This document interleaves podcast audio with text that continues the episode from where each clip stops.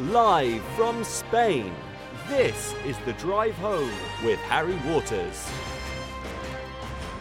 Hello there, good evening, and welcome everybody. This is The Drive Home. I am coming live from Spain, and today we do have a fantastic episode in store for you. Um, I've got two wonderful guests uh, from across the pond, as it were. Um, I can see one of them has arrived. Um, I'm going to invite her across as a speaker. Oh, and I believe the other one has arrived too. Amazing. Look at that. Like clockwork. That's what happens when you hire professionals.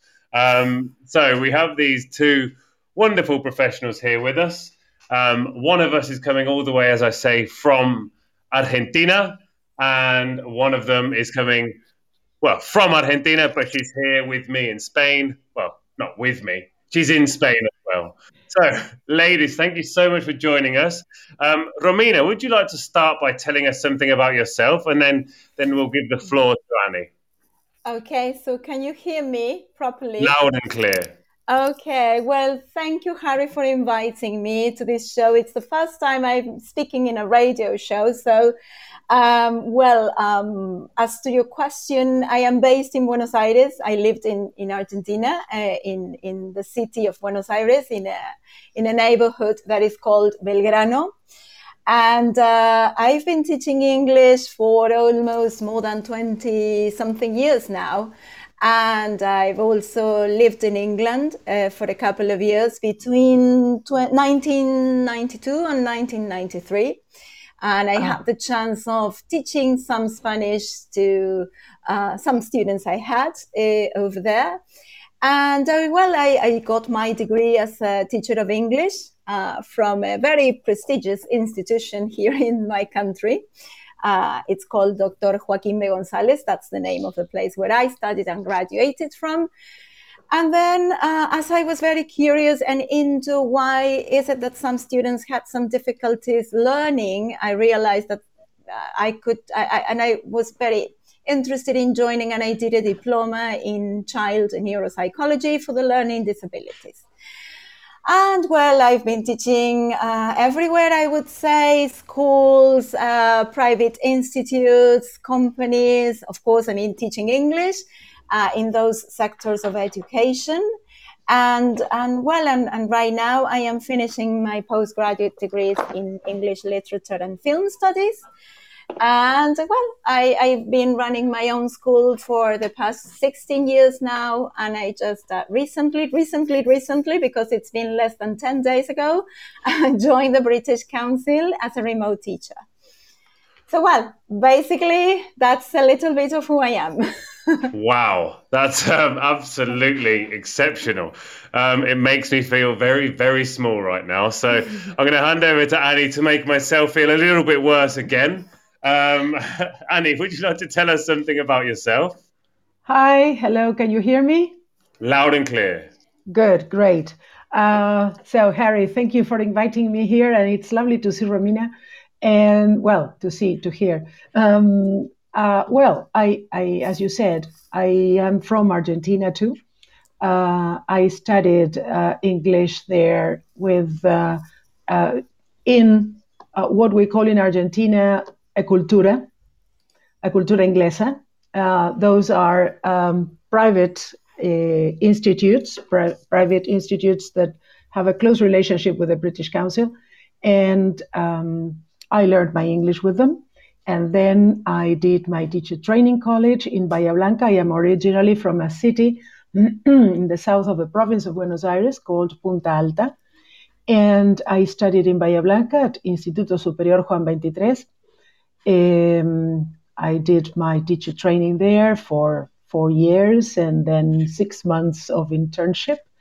And, uh, and then I started teaching. I, I've been teaching for as long as I can remember. I think that dinosaurs roamed the planet by that when I started. and, uh, and then I uh, I did my MA in ELT and Applied Linguistics with the University of London. Uh, in those days, uh, that was at the beginning of 2000, uh, the Asociación uh, Argentina de Cultura Inglesa, based in Buenos Aires, had an agreement with the British Council and what was then Thames Valley University. And they set up a program for teachers uh, overseas. And uh, we did um, our modules partly uh, distance and partly face to face. And uh, then, after two years of study, uh, I, I had my MA.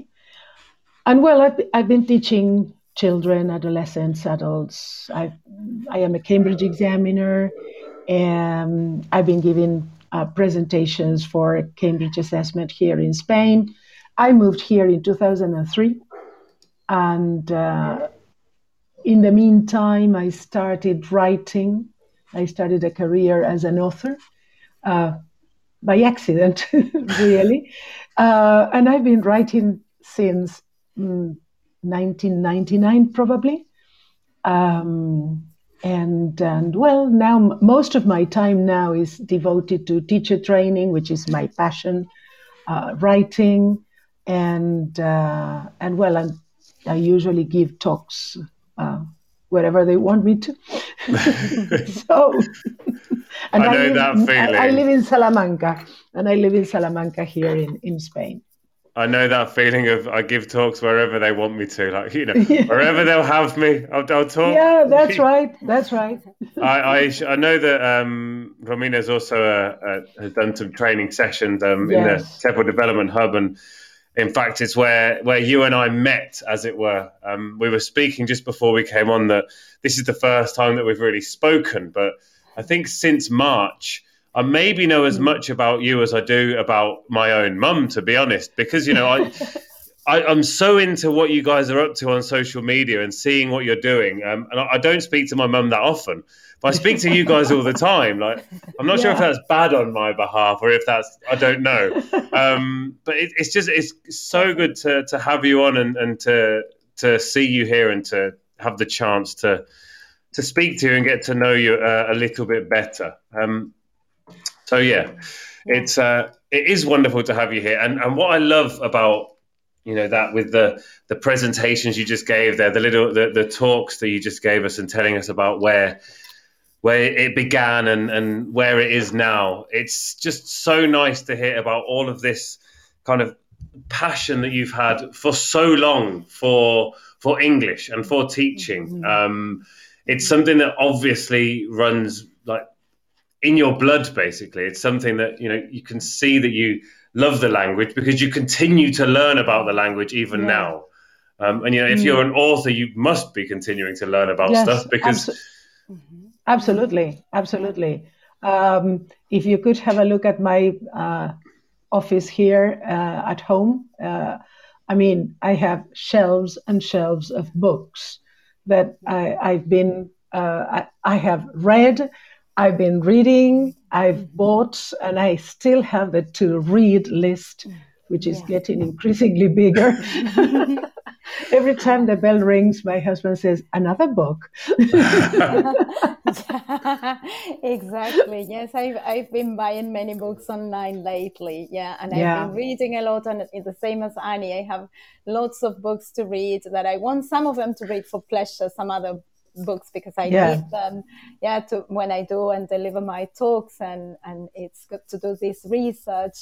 And as we were speaking, I remember we were speaking, uh, Harry, when we just before we came in the show about the way we met and about this. Yeah. I mean, the, the sort of the good side of this pandemic that has brought us closer with people that mm. we probably wouldn't have been in touch with if it hadn't been for this and this, you know, need to okay, to adapt our classes and our courses to this remote reality. And, uh, and yeah, and, and, it was fantastic to see you because I, in my case, well, I had met Annie here in Buenos Aires when she came to give one of her marvelous talks. And then I met her again and over and over again in her talks.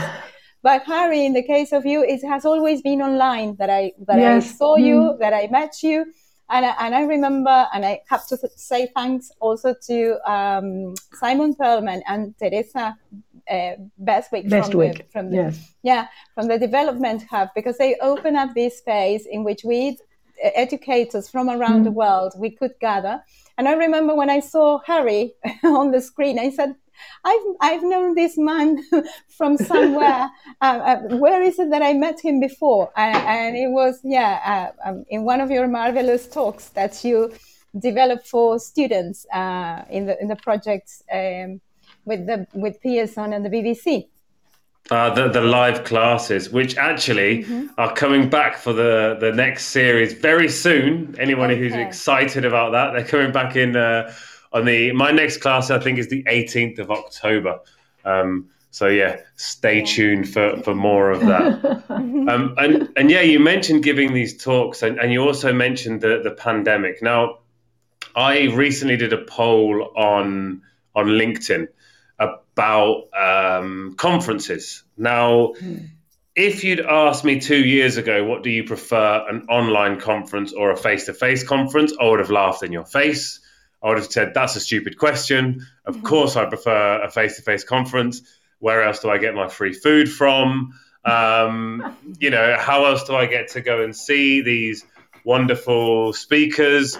How else, you know, I, I would have almost I would have laughed at you basically, and until now I did do one online conference before um, TESOL Spain, but that for me, where I actually met Annie um, back yeah. in March, was probably one of the biggest turning points in my professional career.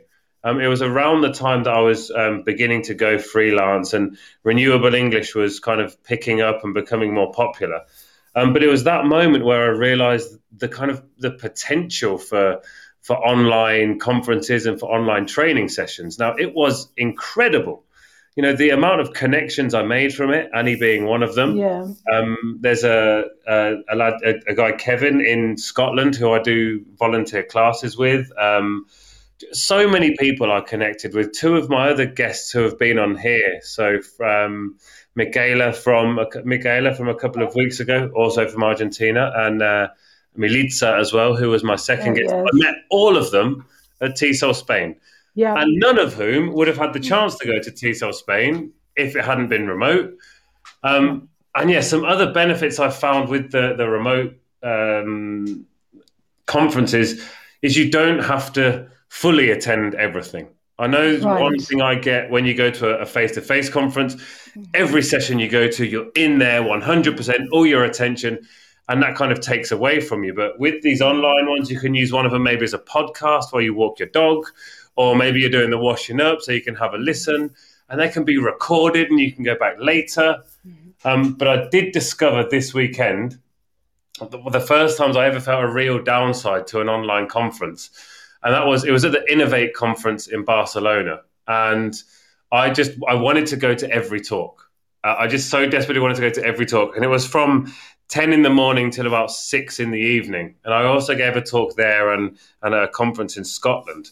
Um, and by but by four o'clock on the second day, I couldn't anymore. I, ju- I just couldn't take it. I was the Zoom fatigue was real. Now I've never had Zoom fatigue quite like that. Mm-hmm. So um, I'm gonna I'm gonna ask Annie first about this because she is one of the one of the big wigs of TESOL Spain. Um, she's one of the, the, the bigger fish, as it were, um, when it comes to TESOL Spain.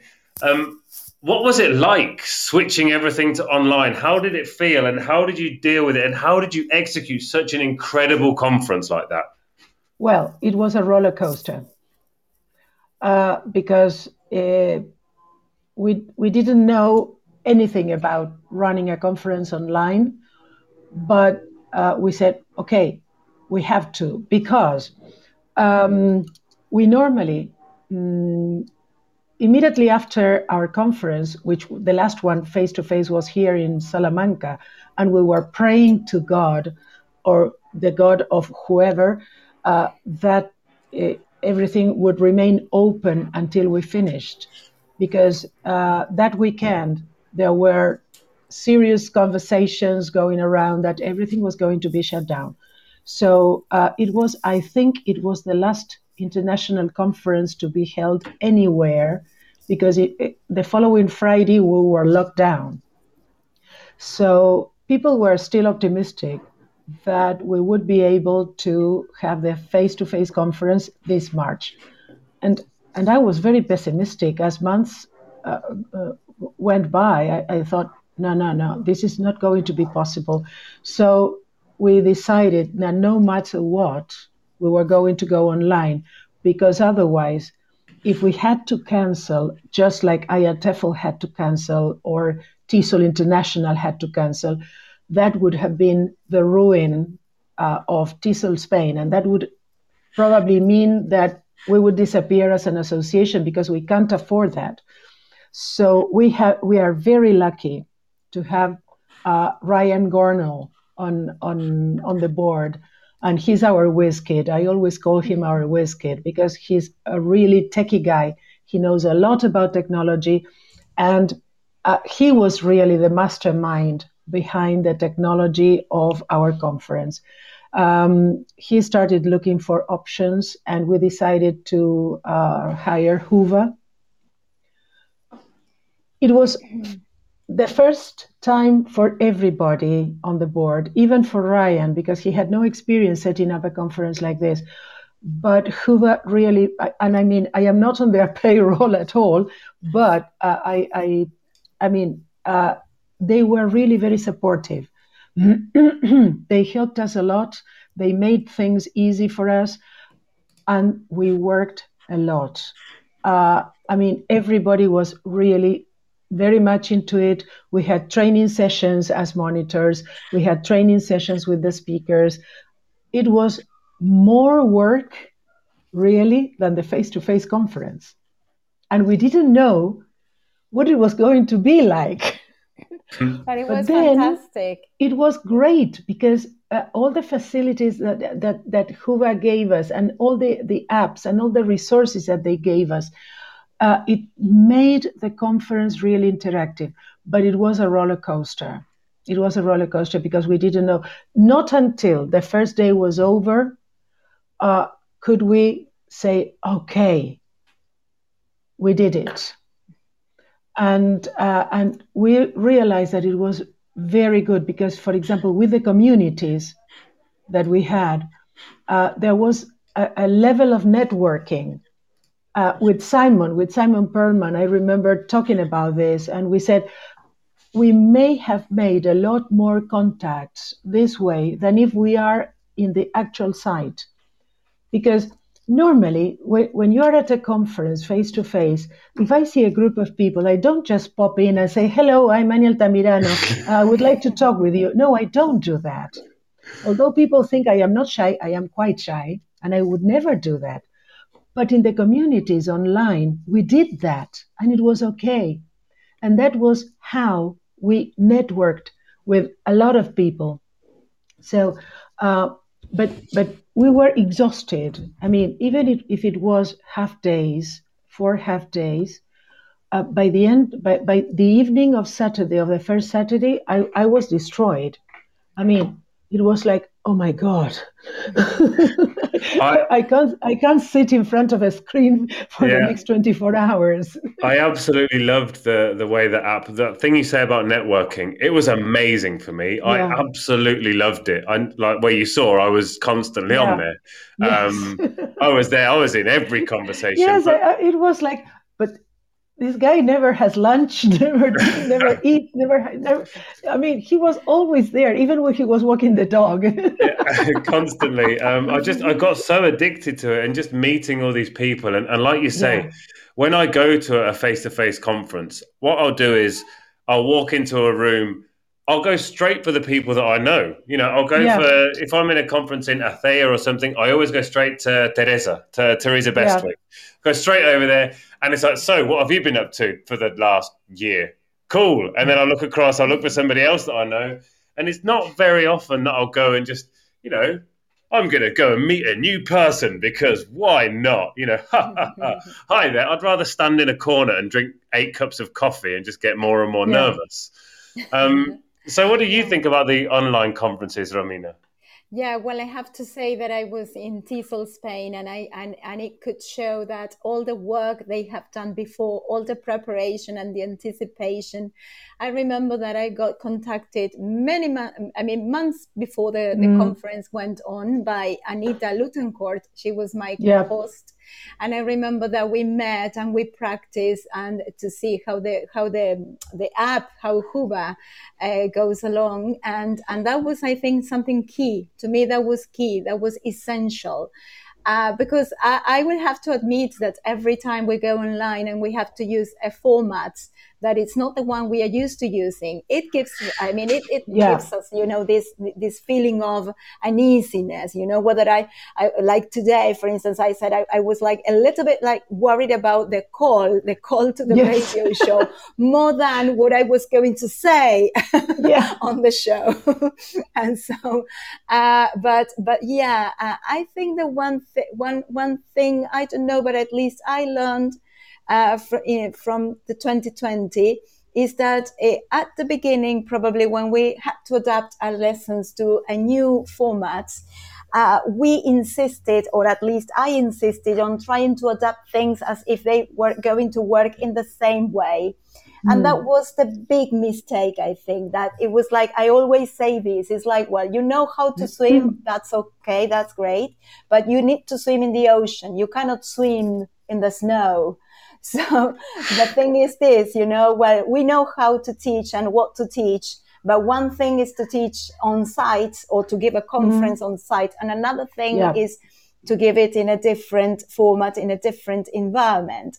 So I, I think that was that was like the big lesson. We all educators, especially the ones that I mean, in, in my case, the 2020 was the first time I taught a lesson online. I hadn't had the chance before. So, um, you know, having those either battles in one where, where I wanted to, to test my students in the same way that I had been testing for uh, for the many years I've been teaching. Okay, that was like, okay, forget about that. Find a new way to teach your students, to assess your students, because this is a different reality. And I've learned so many things and I adapted. And I, I mean, you know, this sort of Darwinian philosophy, no? Mm. That if we want to uh, survive, we need to adapt. exactly. and, and, so, so well, uh, I love doing the, the, the, online conference. I have to admit that, that I would love to have, you know, the coffee after the conference, one, once the conference the is over. yeah, you know, the socializing, you know, yes. to, to get the chance to go to Madrid or to, I don't know, in, in, in November, I'll be giving a talk eh, in for, for Maryland, for TESOL Maryland, and then for TESOL France. And I would oh. We, we are going to be there, all of us. We're going to be, yeah. I think that you're starting it, Romina. You're one of the first ones on, and I'm one of the last ones on. So we're bookending the conference. yes. Yeah. yeah. I'm gonna I'm gonna stop you guys there for a moment. I'm gonna pop off. We're gonna pop off for an ad break and a news break, and when we get back, we're gonna get down to the brass taxes of it. And I don't like to say this, but I'm gonna say it. We're gonna talk about. okay, I'm not gonna say it. People who are teachers of English who don't have it as their first language and people who are teachers of English who do have it as their first language. That's how I'm going to phrase it. Um, other people say native and non native teacher, but I would never say such a horrible thing. So I'm going to shoot off for the news. We'll be back in about five minutes and we're going to get down to the brass tacks of it. This is Teachers Talk Radio, and this is Teachers Talk Radio News with Megan Goods. This is your latest Teachers Talk radio news.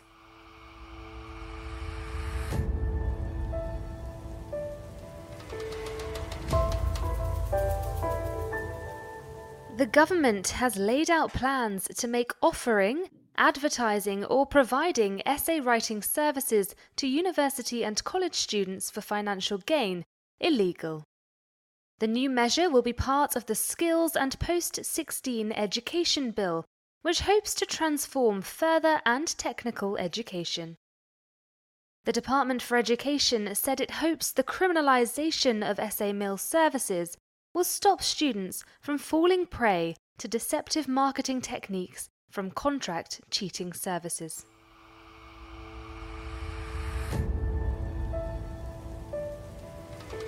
The latest coronavirus figures show that 204,000 students were absent in England last week due to contracting or having close contact with the virus. This equates to 1 in 40 students off school in England, up from 1 in 80 on September the 7th. Teaching unions have called the statistics grim and fear it is the unvaccinated status of the majority of 10 to 19 year olds that is causing the rise. That was your latest Teachers Talk radio news.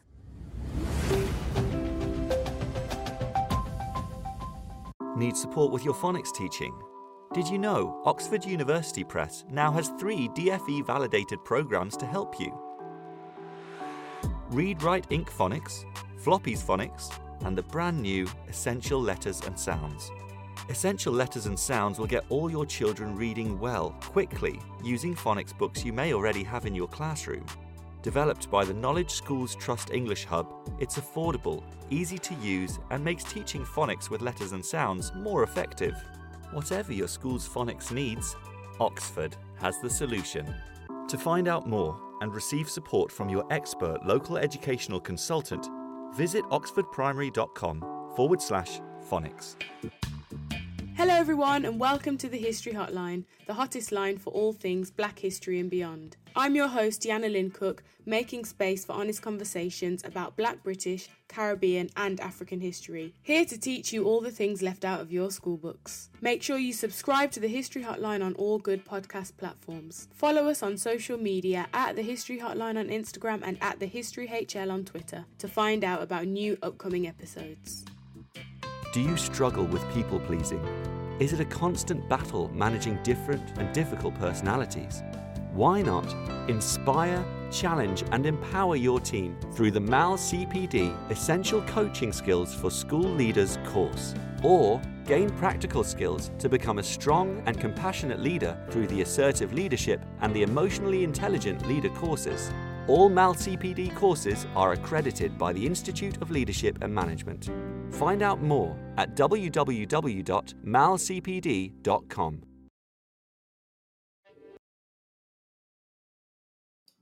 Hello, everybody, and welcome back. Um, so, as I mentioned right before the the uh, the news break, that we were going to talk about a debate that I find somewhat ridiculous. Um, hmm. It is 2021, and it is completely um, well, it's very silly. Um, I think one of the main reasons for it is is the business side of things, I guess, but it is the age old debate of a native English speaker versus a non native English speaker. Now, in Europe, now you're not allowed to advertise for a native speaker to, to work in, in your academy or your school.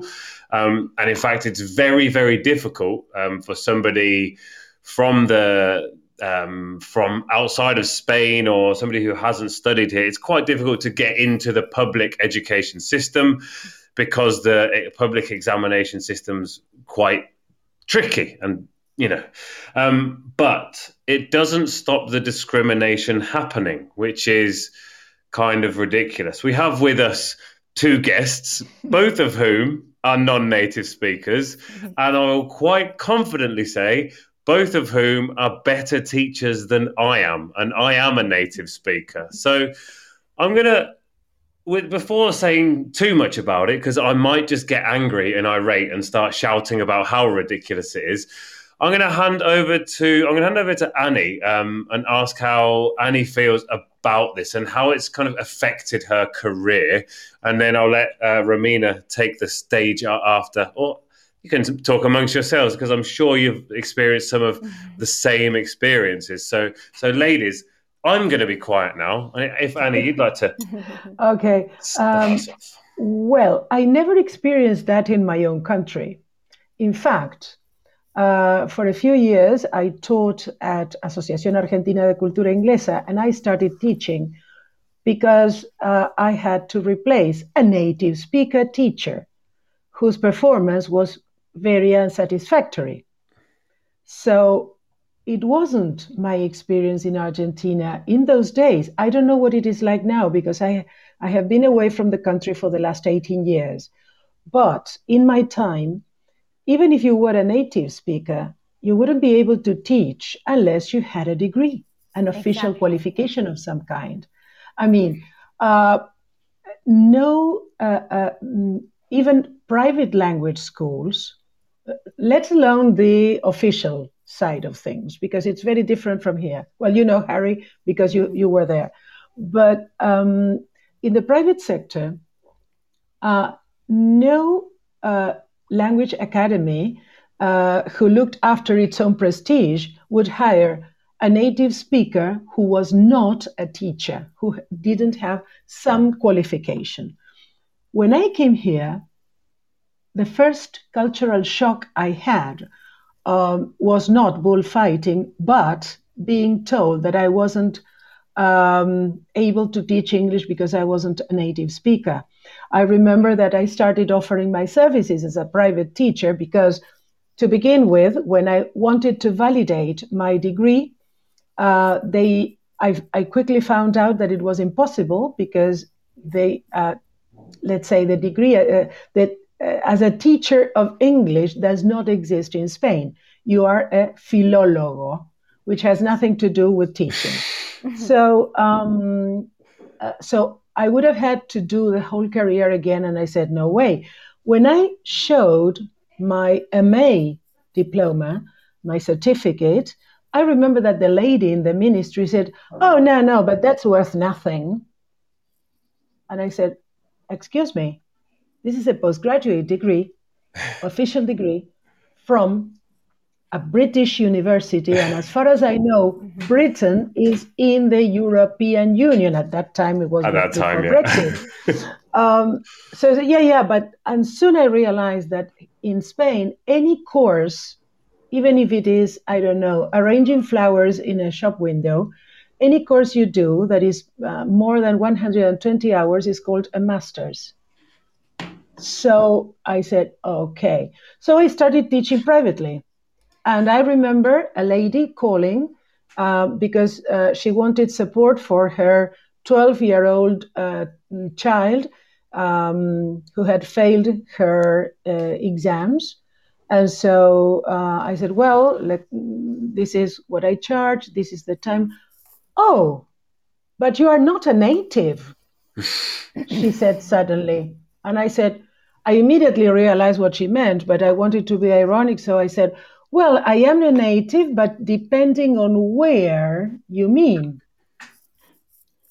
And I said, oh, no, no, but you're not a nativa, which struck me as really stupid. And I said, Well, if you mean a native speaker of English, no, I'm not. But uh, I guess that you have never heard me speak in English or you have never seen me teaching English. Oh, no, no, no, that's not what I need. I want a native. Clunk. I think for me, what the real the real key in that is there's something you just said there. It's not the, the necessarily as much you haven't heard me speak in English is you haven't seen me teach.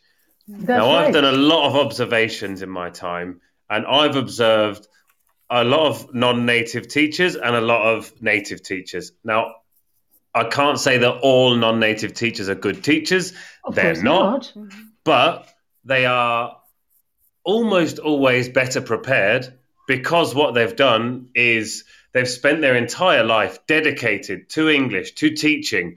That's like their passion, that is their career, that is what they want a lot of native English teachers want to go on holiday. I, I, for example, learned how to be an English teacher by going to Argentina. I just wanted to get out of England. And to be honest, that's how I started. And I was a rubbish, rubbish teacher for quite a long time because I had no idea. I did my CELTA, 120 hours. Suddenly, I'm as good as, in fact, I was suddenly better than people who had studied for years and years and years because I'd spent 800 euros and done a 120 hour course. Suddenly, I had moved myself from being nobody to on top of the pile now because, you know, I have quite a nice accent um, and I speak English and I'm a native. So they moved me up there. So it was, yeah, they haven't seen you teach. And that's for me that's is right. the absolute key. Like somebody's besides, teaching ability is not related to what they speak. Sorry, Annie, right. I interrupted you. No, no, and and and uh, and and there's another thing. Uh, I think that one of the advantages that we have as non-native speakers of a language is that we are successful models. Mm-hmm. Exactly yeah, that. Totally. I was going to say that. Yeah, I was going to mention that we don't have that problem in Argentina, and I think it is because geographically speaking, we are so far from everywhere. So we don't have the possibility of having native speakers. Yeah, at least in the past 10 years. Before that, we may have had the possibility. And actually, I worked with, I had colleagues from uh, the United States and also from England.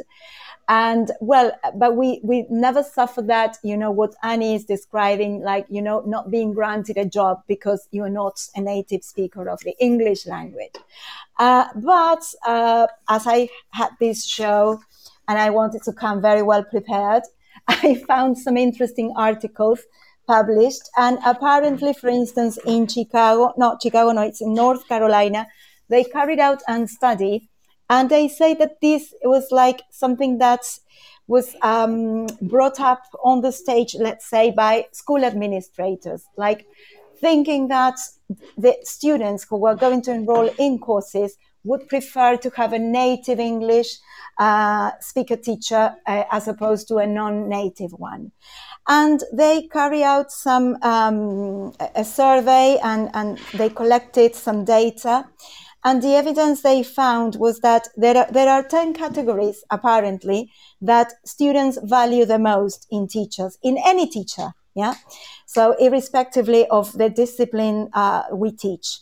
And so, well, when it comes to languages, of course, it is oral skills, literacy skills, grammar, vocabulary, culture, ability to answer questions, experiences as an ESL learner, what just Annie mentioned before, teaching methodology, hard work, and affection.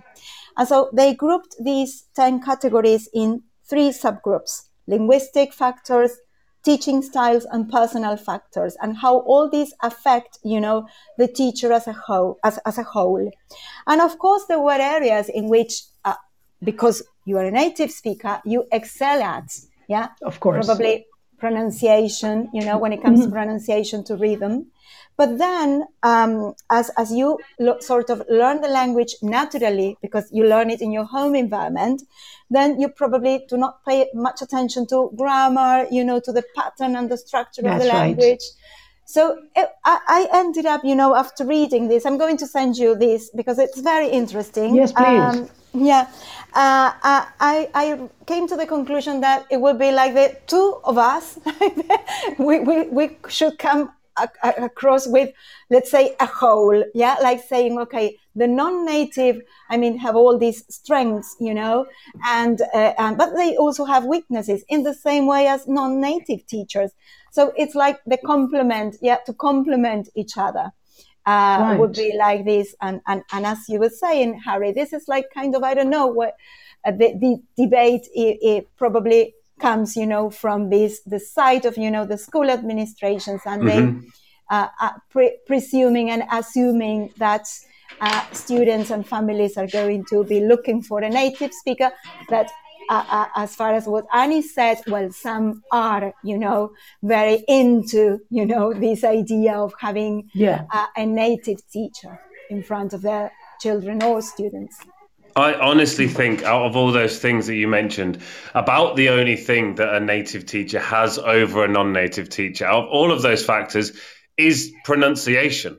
And it's a natural pronunciation. And I'll be honest, uh, some non native teachers don't even have the nicest pronunciation in the world. You know, it, there mm-hmm. there are native teachers who don't pronounce words properly, but grammar is atrocious. I I remember doing my CELTA, and somebody mentioned that in the past perfect uh, you had to use a past participle, and I just looked across like.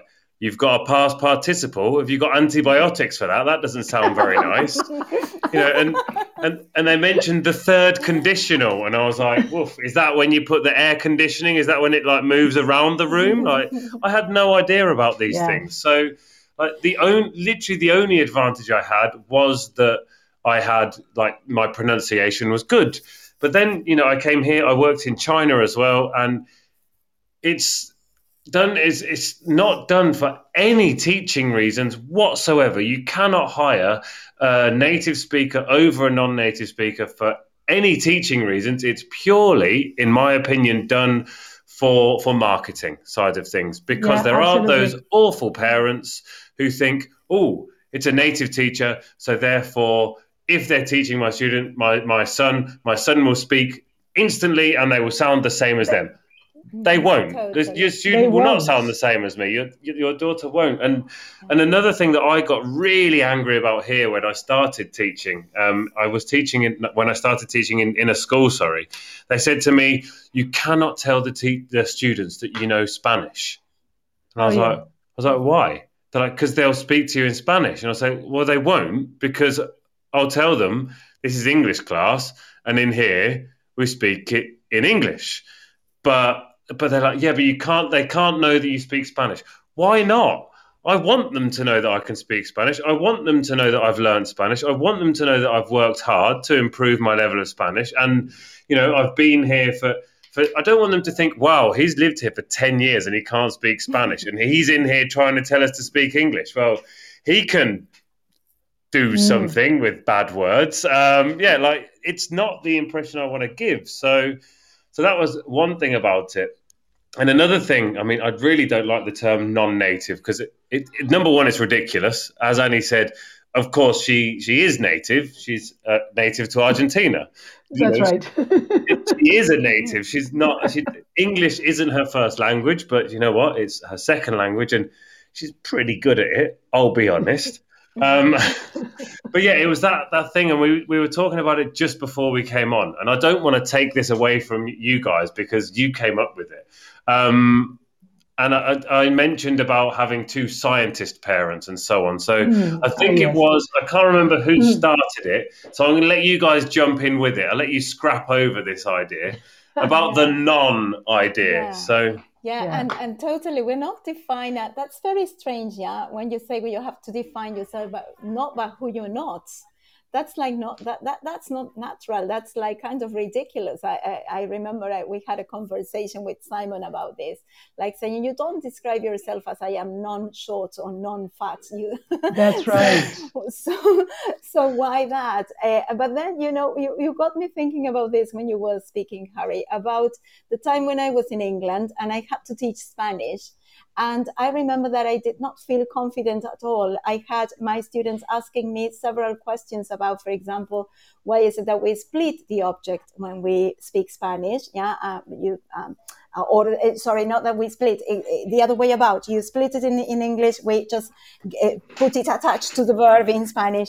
And so I, I didn't have the answers for that because I realized, I mean, I, I know Spanish, I learn it naturally that was the, the language that was spoken at home. So, but then, uh, and as I was living with a host family, I, I had the chance to do some tutoring uh, for their little children. And so I remember I helped them with the homework from the, I mean, English homework. And, and there I felt like I was more, you know, equipped. Uh, I yeah. was like better prepared for that. Um, so basically, what my point is that maybe it depends on what your objective is as a learner. For instance, if you just want to uh, get a teacher because you're going to travel to, you're going to visit England and you want to know how they sound in London, for instance, uh, maybe that would be great to have a native teacher, right? Uh, but if you want to do a course in which you're going to get into the language, uh, that's going to be I mean, it's going to be the same as long as both teachers, you know, native and non-native, uh, in, in, are, you know, have studied the language, and uh, so so basically that it, it probably depends on your objective as a learner. What's your outcome? and, mm. and what you are pursuing, what you're looking for in, in that teacher. Yeah. Um, and as you were saying before, these, um, you know, you probably this has stemmed from, you know, marketing reasons, administrative reasons. Yeah.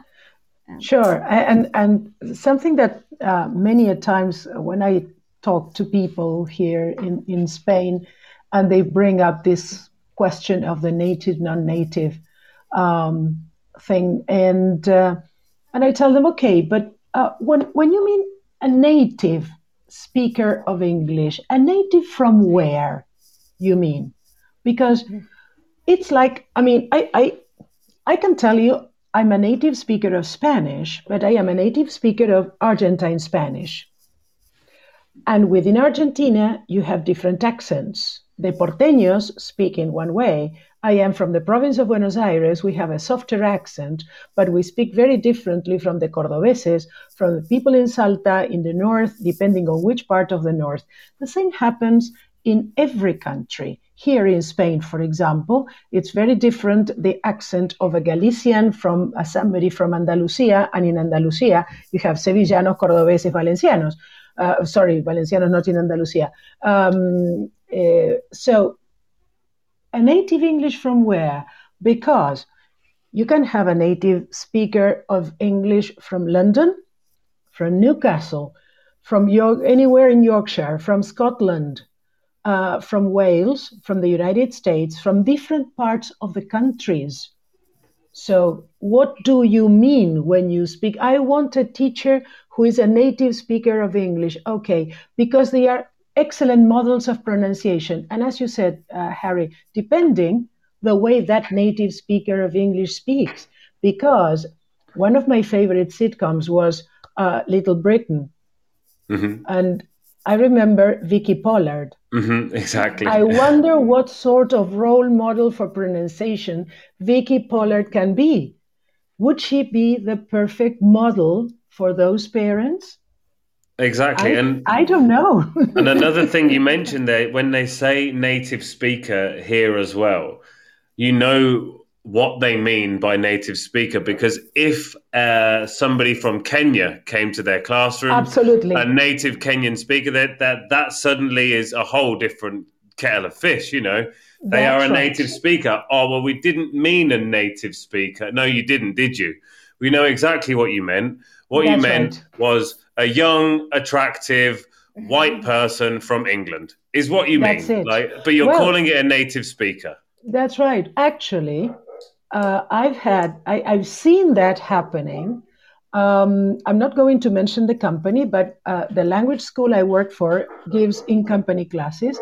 And in one uh, department, uh, they requested our services and they specifically asked for native teachers of English from England. They didn't want Scots or Welsh, Irish, Americans, let alone African native speakers of the language. Mm. So, uh, even within the category, the broad category of a native speaker teacher, people still discriminate depending where that native speaker teacher is from, which mm-hmm.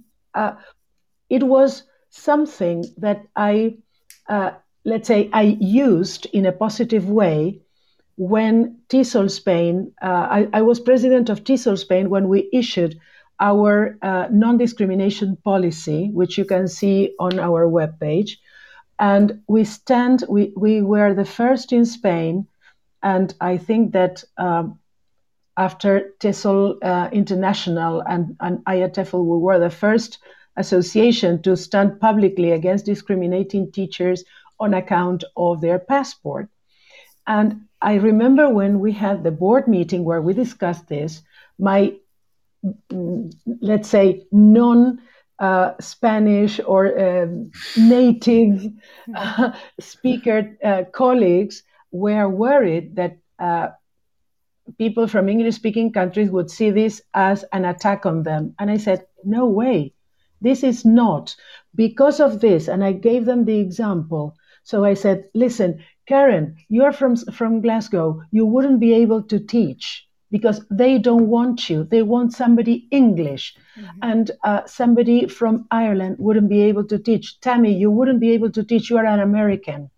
So this discrimination is not limited to the non native teacher of English. It is mm-hmm. also discriminating against people from English speaking countries who are not, as you say, the typical white uh, person from England and particularly from the area of London. Mm-hmm. Exactly, mm-hmm. exactly. Now I know that Romina has to has to depart in, in a few yeah. minutes, so oh, I'm yes. going to give I'm going to give Romina the last five minutes before we go off to the news. Um, I'm going to say thank you very much for coming now because I, would like you to, to, speak a little bit. Now, we mentioned just before we came on about uh, a football player. Yeah. You know, so I'd love it yeah. if you could give us that analogy about a football yeah. player. Yeah, we well, we, we were just describing this idea of if you're born into a house where football is, for example, something a popular thing, or you are born into a house where one of your parents is a footballer, and then so that uh, you end up being a footballer. So then you are going to be like an athletic footballer versus maybe a non-athletic. That was the name we put it, hmm. a non-athletic footballer. If you were born into a house in which your parents are not uh, from the sports side.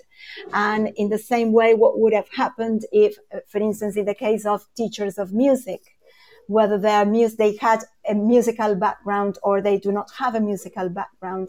So it would have never occur to any of us to say that we we have like musical uh, teachers of uh, of of music uh, versus non-musical teachers of music.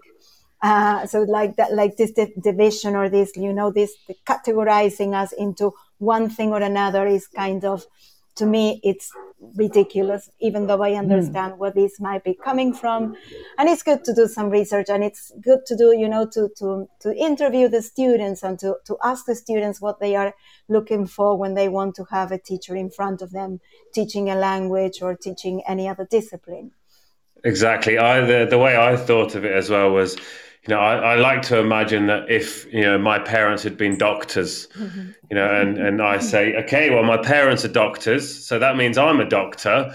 How about you come to me and I'll do your heart surgery? Both of my parents are heart surgeons, so therefore I'm a heart surgeon, right? Right. For me, that's the same as a, the native, non-native teacher. A doctor is a doctor because they've studied to be a doctor. They've spent years of their life studying, so they can open up your chest and fix your heart. I wouldn't want to do that. I'm not great with blood. Um, but it's the same with a teacher. If your teacher has studied their entire adult life to become a teacher, then guess what? They're probably a pretty good teacher. Whether they're from England, Spain, Argentina, Kazakhstan, Kenya, um, right, Mongolia, wherever they're from, I'm pretty sure that yeah. you know if they've studied it, they're probably quite good at it and very passionate about it. So, on that note, Romina, thank you very much for joining us. Oh, Have fun you. in your remote class. thank you very much. Thank you, Annie. It was lovely thank to you, see you, Romy. yeah, lovely, lovely to see you guys. Take care and have a good evening, you there. You too. We will do. You have a lovely day. See you later. Stay well. Bye bye. See ya. We'll do. So, we're going to shoot off for another news and ad break now. Um, when we come back, it's going to be me and Annie all the way out till half past five if you're in Britain, half past six if you're here, uh, half past 12 if you're in Argentina. I'm not sure. No, half past one. Half past one if you're in Argentina. That's it. Yeah, they're five hours difference, isn't there? Yep. Yeah, at the moment. That Does that at change? That changes yes. when we go back and they go. When we go, no, they, they don't change. We change. Okay. So it's going to be four hours. Okay, so only we change. They don't change. Yeah. I'm already confused enough with time differences across the world. Now, can we all just stop changing the time so we can just oh. keep the same time difference? Now, that's a debate for another day, I'm sure. Yeah. um, I'll be so we'll be back in about three minutes after the news and the adverts, uh, where Annie and I are going to continue the great debate. This is Teachers Talk Radio, and this is Teachers Talk Radio News with Megan Goods.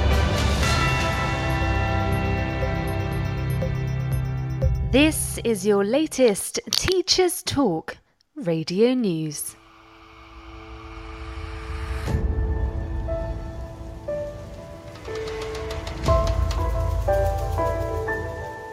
The government has laid out plans to make offering, advertising, or providing essay writing services to university and college students for financial gain illegal. The new measure will be part of the Skills and Post 16 Education Bill, which hopes to transform further and technical education. The Department for Education said it hopes the criminalisation of essay mill services will stop students from falling prey to deceptive marketing techniques from contract cheating services.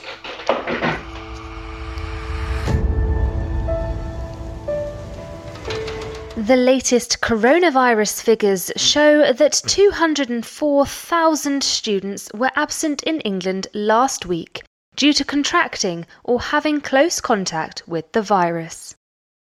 This equates to 1 in 40 students off school in England, up from 1 in 80 on September the 7th. Teaching unions have called the statistics grim and fear it is the unvaccinated status of the majority of 10 to 19 year olds that is causing the rise. That was your latest Teachers Talk radio news. Need support with your phonics teaching? Did you know Oxford University Press now has three DFE validated programs to help you? Read Write Inc Phonics, Floppy's Phonics, and the brand new Essential Letters and Sounds. Essential Letters and Sounds will get all your children reading well, quickly, using phonics books you may already have in your classroom. Developed by the Knowledge Schools Trust English Hub, it's affordable, easy to use, and makes teaching phonics with letters and sounds more effective. Whatever your school's phonics needs, Oxford has the solution. To find out more and receive support from your expert local educational consultant, visit oxfordprimary.com forward slash phonics. Hello, everyone, and welcome to the History Hotline, the hottest line for all things black history and beyond. I'm your host, Deanna Lynn Cook, making space for honest conversations about black British, Caribbean, and African history. Here to teach you all the things left out of your school books. Make sure you subscribe to the History Hotline on all good podcast platforms. Follow us on social media at the History Hotline on Instagram and at the History HL on Twitter to find out about new upcoming episodes. Do you struggle with people pleasing? Is it a constant battle managing different and difficult personalities? Why not inspire, challenge, and empower your team through the MAL CPD Essential Coaching Skills for School Leaders course? Or gain practical skills to become a strong and compassionate leader through the Assertive Leadership and the Emotionally Intelligent Leader courses? All MAL CPD courses are accredited by the Institute of Leadership and Management. Find out more at www.malcpd.com. We're back. Hello there. Um, thank you for sticking with us. We're, we're back for the, the last half hour here. Now, um, we're not just going to talk about non native teachers and native teachers because I'll be honest, I think it's a it is a fairly ridiculous argument. Um, mm. It's it's one that you know it's going to continue in Asia because it is in the in the school system over there. It's a, it's a big sales point for some schools over others. Yeah. I think it's becoming less that way here in Spain, particularly since Brexit, where it's harder to get new teachers over here. So they're kind of having to trust what that what is here now. They can't just ship in a new batch of 22 year old people who don't want to be in England anymore. Um, so it is kind of changing. Um, we will touch on that as well, though. But I'd like to talk a bit more about you and your experience um, and a bit about poetry as well. But before I do that, I just want to say that I'm really, really happy today. Today has been a fantastic day for me because today I got solar power in my house. Oh, that's wonderful. So I am oh. delighted. I am renewable English with yes. renewable energy now. It's great news. We previously had it for our water, but we now have it for our house as well. And the fact that we have 320 days of sun a year is probably the best idea to do. Yes, yeah, that's right. Because you are in the south, right? I am. I'm in just outside Sevilla. Yeah, that's it. And I think it's rained about five times this year. I, I, I sometimes wonder what makes someone from the British Isles go to places where in summer temperatures go up to 50 almost. I mean, yeah, well, I, I, think the, the big thing for me was I, when I was about 11, I, I lived in a place called Northampton in England. Now, oh, yes. Um, it's you know you know where it is. You're a yep. you're a, you're a well travelled person. Um, not many people know where it is because it's quite rubbish. Um, and, I've seen it on the map. I mean, exactly, I've never yeah. been there. yeah, well, you don't ever need to go there. Um, I was in. I was inspired from about the age of eleven to to leave the UK purely based on the fact I lived in Northampton. Um, so yeah, it, it, as soon as I was eighteen, I, I, left Northampton. I went to university in Canterbury. And then when I mm. finished university, I went back to Northampton for a year. To I worked three jobs to be able to afford to go to Argentina and to get out of of the UK. So um, I then kind of travelled around, just you know, as you do, as I could. You know, that was the reason I became an English teacher to travel around, not because I loved the language. Um, and I probably wasn't the best teacher in the world, I'll be honest. Um, but I did get hired frequently because I was a native speaker and I used to be quite handsome. Um, so I travelled around. I'm sure. I'm sure you still are. You well, still are, you know. if I may say so. Oh, thank you very much. Oh, I'm blushing. Nobody can see it, but I am blushing. Um, so I then travelled around, and I came to Spain initially with the with the idea of of learning Spanish and mm-hmm. coming back to Europe because I'd been out of uh, Europe and I'd not seen my grandparents at the time for three years. And I was like, I want to come back here in a place where I can be closer to my grandparents.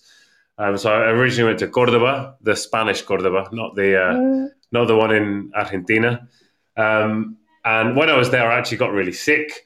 And luckily, the Spanish healthcare system kept me alive um, and continue. Thanks to good old healthcare here, which is really good, continued to do so for a further eight years after that, and I guess is still doing now. Um, but I've all, I've loved bridges my whole life, and I really loved the Alamillo Bridge, which is a, the first ever single-sided suspension bridge. So that's what brought me to Sevilla, and then I would originally go back, go home, go back to the UK in August for the first few years.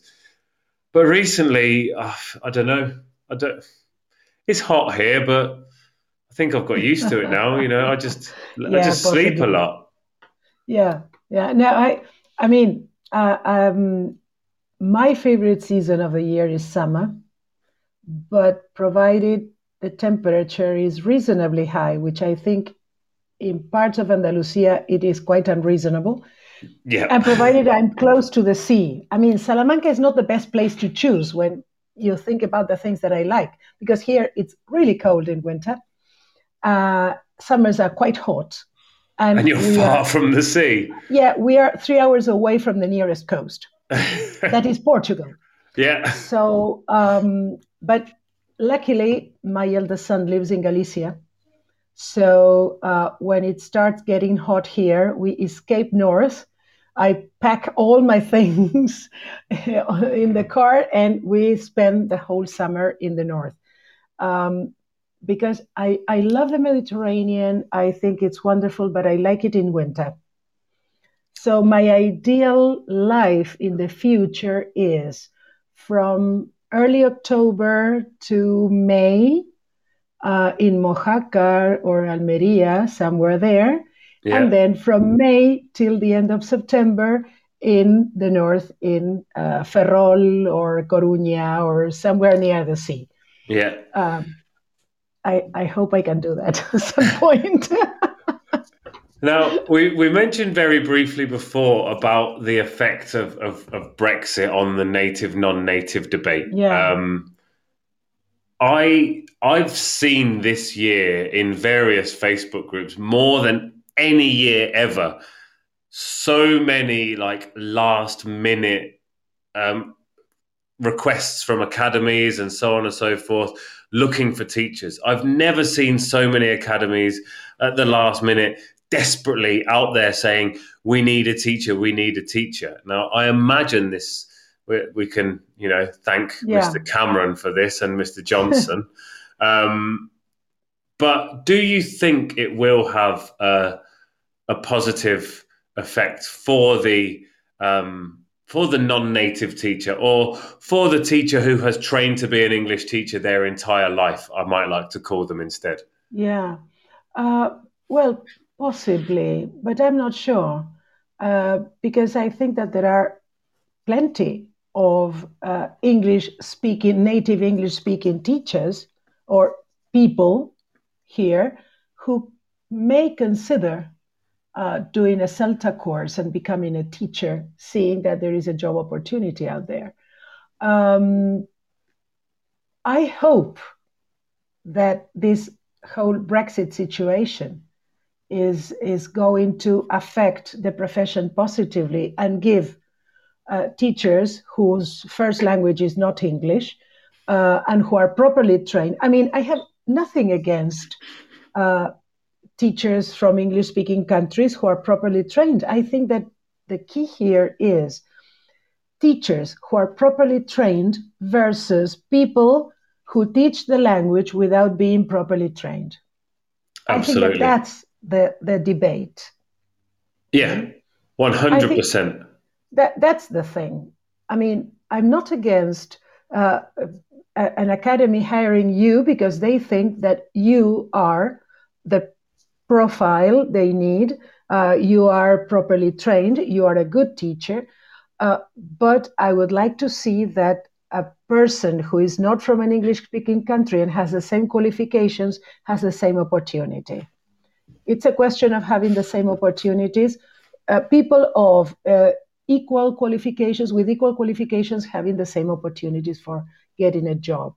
I think that 100%. That's exactly. It really is. It was it was yeah. something mentioned on a, on another LinkedIn post I saw um, a Brazilian chap who said the the most difficult thing for him when he started writing was his name.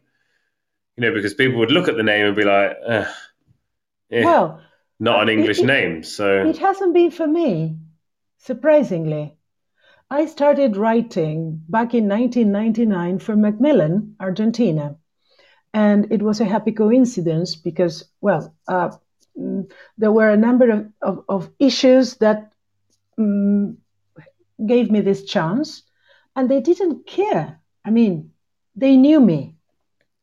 Okay. Um, I, I, knew everybody in Macmillan uh, because of, of my job uh, in Argentina. I had lots of connections with people from the publishing houses, and they knew me. And so people in Macmillan thought, okay, you are the person who can do this. And I said, but I have never written a book. And they said, okay, but you write your own materials, don't you? Yes, I do. Okay, so you are the perfect person for the job. You know the job, you are a teacher, and you know how to write materials. And what you don't know, we can teach you. So that's how I started. And then I started writing for Macmillan UK, and then for Cengage, and then for Cambridge University Press. Right now, and this is by no means an ad, because I am a freelance uh, author and trainer, but I, most of my writing is for a German publisher and for Cambridge University Press, and I do training for Cambridge University Press, and I've also done training for Pearson, and they don't care that I am not a native speaker. So this is something that surprises me. I mean, mm-hmm. uh, uh, some people may think that this discrimination extends to other uh, environments or other aspects of our teaching, of our profession. And no, I disagree. I am the living example of that. I, I have to agree with you there on a lot of these, a lot of aspects. I mean, it may have been the case um, for this gentleman in in the first instances. Um, maybe certain publishers or certain areas with, within his within his um, own country. I think he was from Brazil, as I mentioned.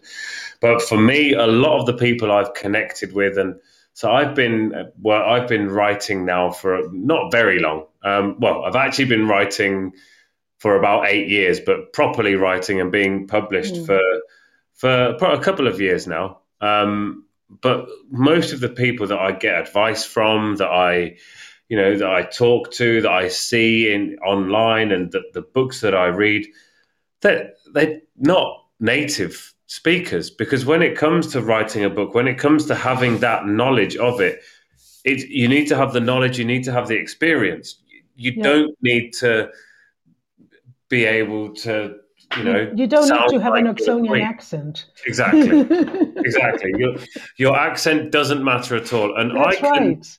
guarantee that your grammatical knowledge of English is far superior to mine. I mean, mine's all right now. I've been teaching for 15 years, so I've actually caught up from from back when I was in Argentina, and you know, I couldn't tell you a, a past participle from a modal verb.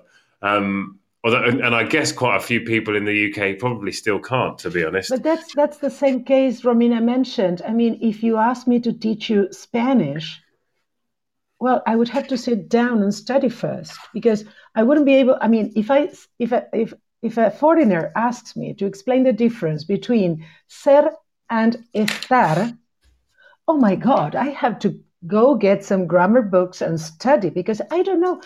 I mean, out of the blue, I cannot figure out how to. But if you ask me, okay, what's the difference between the past perfect and the present perfect, and I can tell you that in a in, in no time. Yeah, I mean, I'm, my- I, I struggle with sadness. Dad. I'll be honest. That's right, but I, I I wouldn't be able to, to to explain to you the difference because I've been using the language ever since I started speaking when I was Yeah. a baby. yeah, but I never, well, I had language Spanish lessons at school in secondary school, but that was long ago. I mean, yeah. I, I always tell this this story to to people when I'm talking about um, Spanish. I still make a lot of mistakes with said and this, Dad.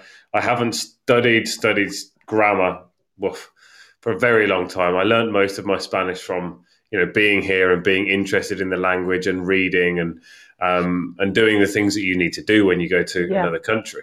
Um, or that you should do when you go to another country. Maybe not that people do, um, but I have one classic example of me making quite a bad error actually when somebody asked me at the end of a class we were leaving and my my daughter must have been three at the time and they asked me you know is is she a good kid and i said sí está buena And- and I should have said es buena, like, and that's, That's one of the right. differences. Because esta buena, for those of you who don't speak Spanish, means she's like really hot. She's really attractive. right. And and the, the person kind of looked at me like, I don't think you meant to say that. Um, and I've I've also made the mistake of when you're hot, you say tengo calor. I have Yeah. hot.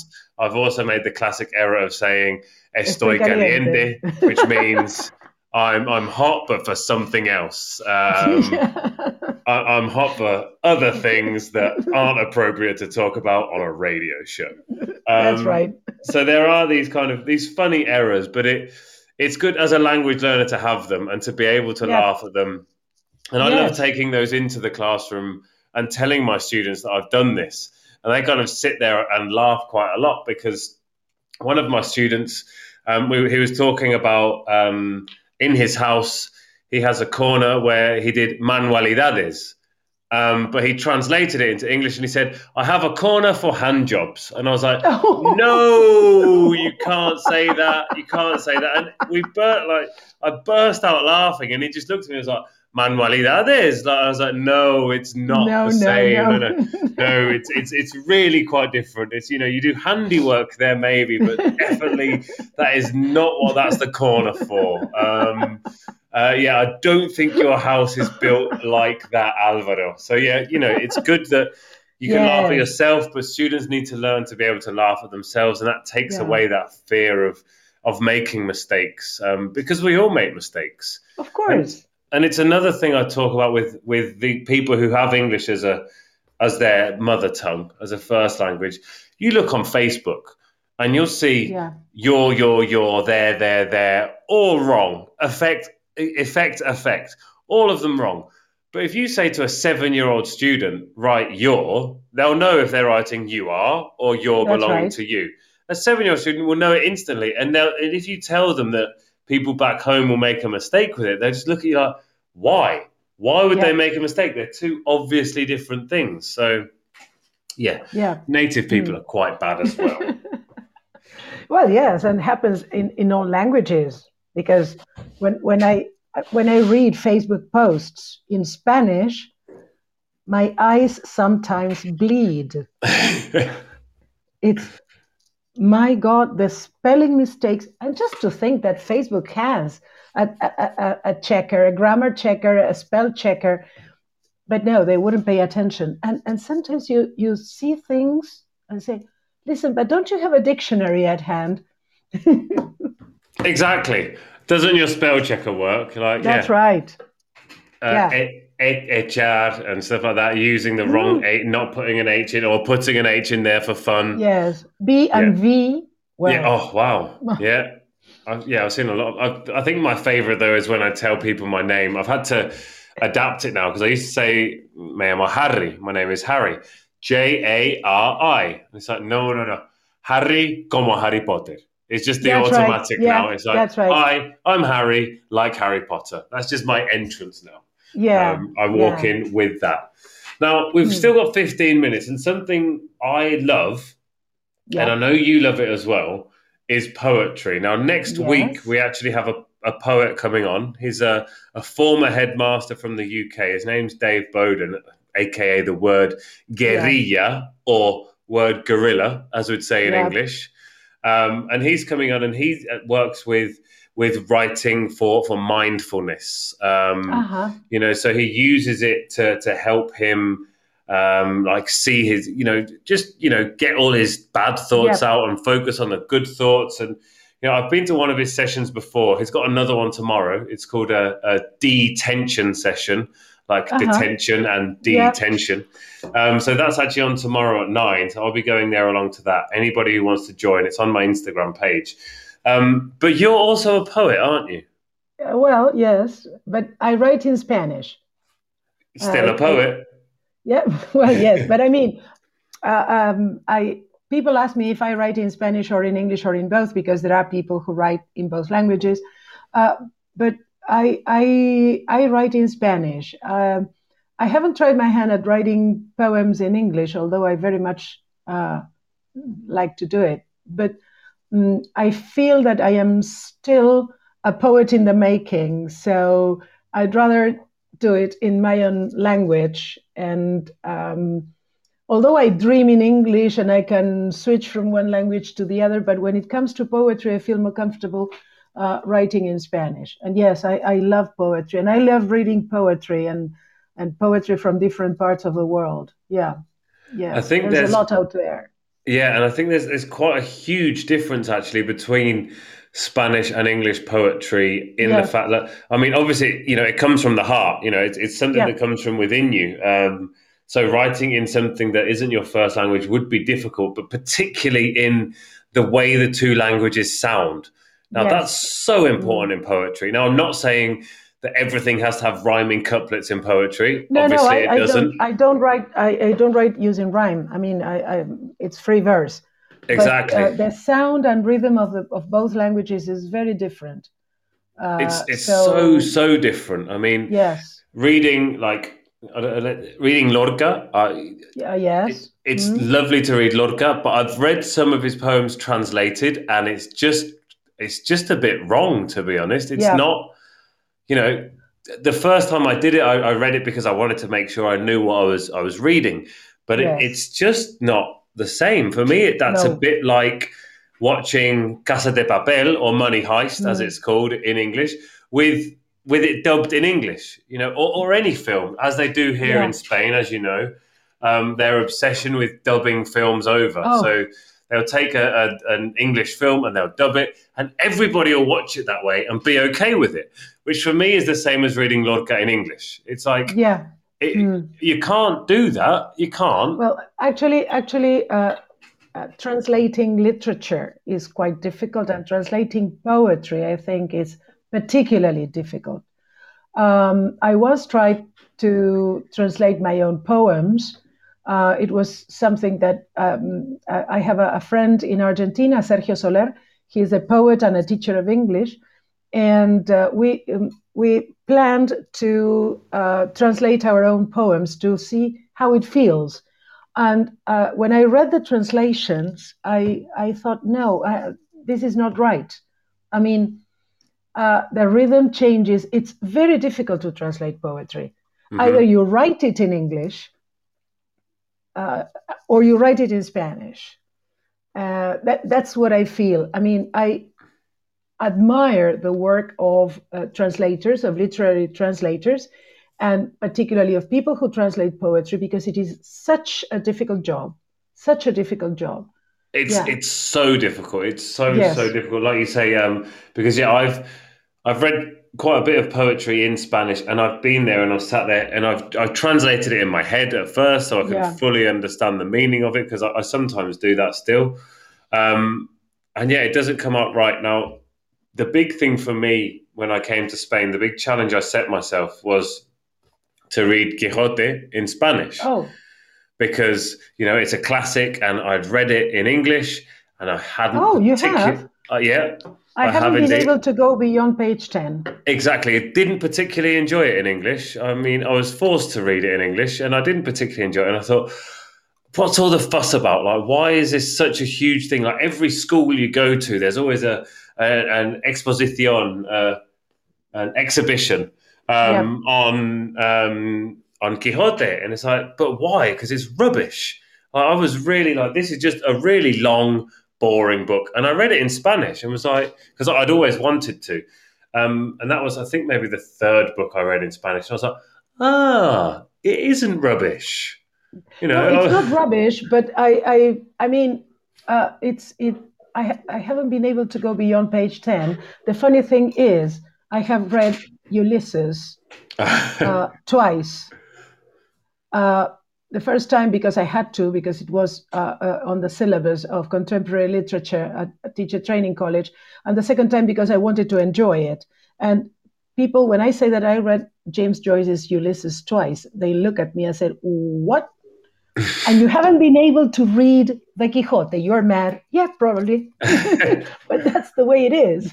yeah, and also yeah. that's the thing with with books. Like some of them are to your liking, to your gusto, and others aren't. Of course. Now, of course. My, my daughter is an avid reader. She loves reading. Um, and at first, like she was reading her books and you know, then she'd stop and start reading another one. She'd have five or six books on the go at once. And at first I was like, why don't you finish a book first? You know, why don't she's like, because I, I, I, wasn't enjoying that book, so I thought I'd start another one. And eventually she'll go back to it. But there have been some books that she's got halfway through and just gone, I don't really enjoy it. And so I've said to her, if you're not enjoying it, don't carry on reading it. What's the point right. in forcing? But you kind of get that feeling with a book like, I need to finish this. I need to, I've started, so I need to finish it. If you don't like it, then you don't like it. Go and find you a book what? that you do like. Uh, uh, there was there was a time when I was just like that. I mean, I, I would finish a book no matter what. It was a matter of principle, mm-hmm. possibly. Mm-hmm. Never leave a book unfinished. Uh, until one day I came across um, a, a, something that Borges said uh, about if precisely if you don't like a book, if the book hasn't caught your attention, hasn't trapped you, leave it. Why waste time that you can devote to another book that you will like? So exactly. I said, okay, I, I felt um, I, I, he had given me permission to abandon books that I didn't like. Well, so, the problem I find with if I if I get a book and I'm reading it and and it's not what I enjoy and I have to fight my way through it, it will take me Ages. you know, two weeks to read a book when it would usually take yeah. me th- maybe three or four days. And then after I finish reading that book, it would take me longer to find another book to pick up because I just be like, that book was horrible. Yeah. But, you know, and if I if so from now on, if I'm not, you know, if it's not a page turner, if I'm not there at night thinking just one more page, then yeah. it's like, do you know what? If I'm not enjoying it, I won't read it. It's, yep. I'll just mm. put it down, um, and I'll find a book that I do like. Um, but yeah, that's just you know, that's me giving people permission if you don't like a book to, to put it down. Um, unless it's the book that I'm I'm writing, in which case you have to read it from cover to cover and then buy it six times. Um, it's not released yet, but it is in in the making. Um, so yeah, uh, poetry and and reading are two of your enormous yes. passions. Something I know. Yes. Um, and, and we talked. And and and what I what I try to do is uh, well I when I was teaching children and teenagers, particularly teenagers, I uh, always brought poetry to the classroom and pieces of literature. I remember reading Shakespeare, reading Macbeth with my students, with my 17 year olds, and they loved it. And uh, but it wasn't analysis; mm-hmm. it was enjoying it. And uh, and and I do a lot of teacher training using poetry and literature uh, because I think that uh, it, it, poetry has to have a place in in the language classroom and not just for teaching language, but also for teaching values and and and, and teaching other things. Exactly, uh, one hundred percent. Now, for me as well, when it comes to um, when it comes to poetry and it, it comes to, to to literature and reading and and well, anything really um, in that respect, getting students to read. When it comes to poetry, it doesn't have to be the classics that you go oh, with. Oh, you know, it is nice for them to understand classics and read some classics, but yeah. like, like I mentioned, the word guerrilla, he's a slam poet. His poetry is, you know, it's kind of it's it's almost like rapping, you know. Yeah. And when you see him doing that in front of a group of like seven, eight, nine year olds, and you see them all there, just like just enthralled by the performance of this incredible poetry, you yeah. just think, you know, poetry is amazing and it is something that needs to be in the school. And Benjamin Zephaniah, I'm totally intellectually in love with the man. He's a fabulous poet and a fabulous performer. Uh, Inua Ellams, he's another one. He's great. I just bought uh, this one by a guy called Theophilus Kwek um, I I, uh, I saw him when was it on Saturday? Um, it was the um, it, it, I, I, came across this this uh, young man through Twitter. There was a poetry uh, a page I follow, a poetry page I follow on Twitter from Britain, and it was him and two girls. They are all very young and um, uh, he is uh, his family is Vietnamese or Korean, I don't remember, and the two other girls are um, half Chinese. And I found his poetry. He read a few poems, and I found his poetry fantastic. And he's young, and I said, "Okay, I have to read more." And so I bought the book, of course. and uh, and now I am uh, waiting for the post to bring the other books of the other two girls, and and I think that this is wonderful because I could see them reading their own poems, and and I mean, they got me, you know, like, oh, I would love to go on listening to you. And this is not something that happens to me very frequently when poets read their own poetry because quite often they are rubbish reading their own poetry. yeah. And these three young people were wonderful.